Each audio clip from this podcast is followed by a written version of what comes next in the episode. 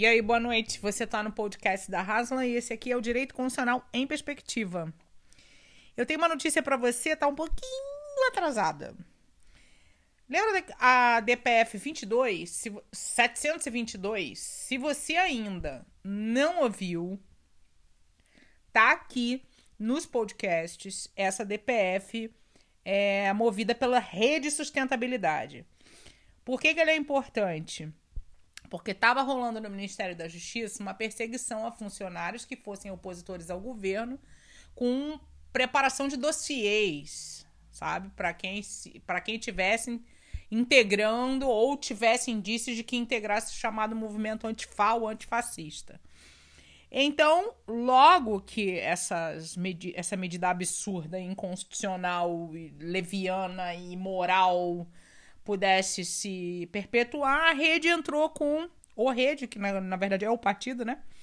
Entrou com a DPF no Supremo, arguição de descumprimento de preceito fundamental, que é uma espécie de controle de constitucionalidade, importada lá do direito alemão, com, as, com algumas adaptações, porque ela não pode ser incidental, ela é sempre direta, e que visa combater ato lesivo a preceito fundamental. E aí, preceito fundamental tem uma, uma, uma, um conceito bastante amplo, mas ao mesmo tempo ela é subsidiária, porque ela só cabe quando não tiver outro meio de sanar a lesão.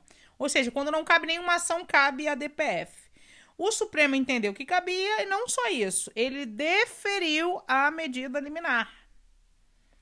E o que, que acontece quando ele defere a medida liminar? Quais são os efeitos dessa liminar proferida em, ADP, é, em ADPF? Ela suspende os processos que versam sobre a matéria, e nesse caso, como se trata de medida né, de uma liminar e numa DPF que argui a inconstitucionalidade de um ato do ministro, vai suspender é, os efeitos desse ato do Ministério da Justiça. Então, é, é importante a gente para para refletir um pouco sobre isso e não eu, eu, eu não vou deixar de ter atenção eu sempre vou trazer para você aqui no podcast. Por quê?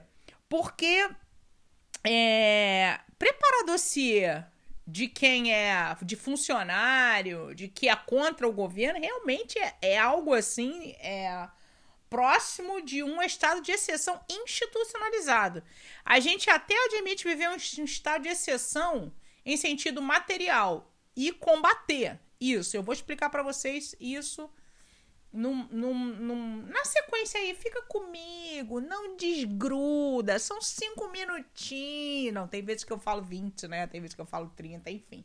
Mas sempre eu vou estar compartilhando aqui para você, com você os meus estudos, as minhas leituras e essas notícias que eu considero que sejam mais relevantes, porque são as mais sensíveis no que se refere ao princípio da democracia e ao, e ao princípio republicano, tá? E eu vou estar tá sempre atenta nisso aqui.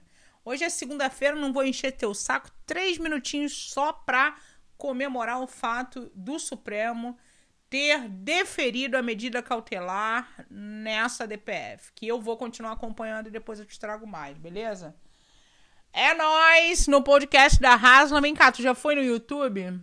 Ainda poucos vídeos que eu tô começando o trabalho, mas eu espero que você dialogue comigo pelas redes, tá? Não tem esse negócio, ai, ah, me segue. Não só me segue. Vamos conversar, vamos refletir. Me traga os questionamentos e a gente vai conversando. Eu vou esclarecendo e a gente vai para cima, vai para frente, vai lutar contra todo o obscurantismo e a truculência. Beleza? Até amanhã. Um beijo, um abraço forte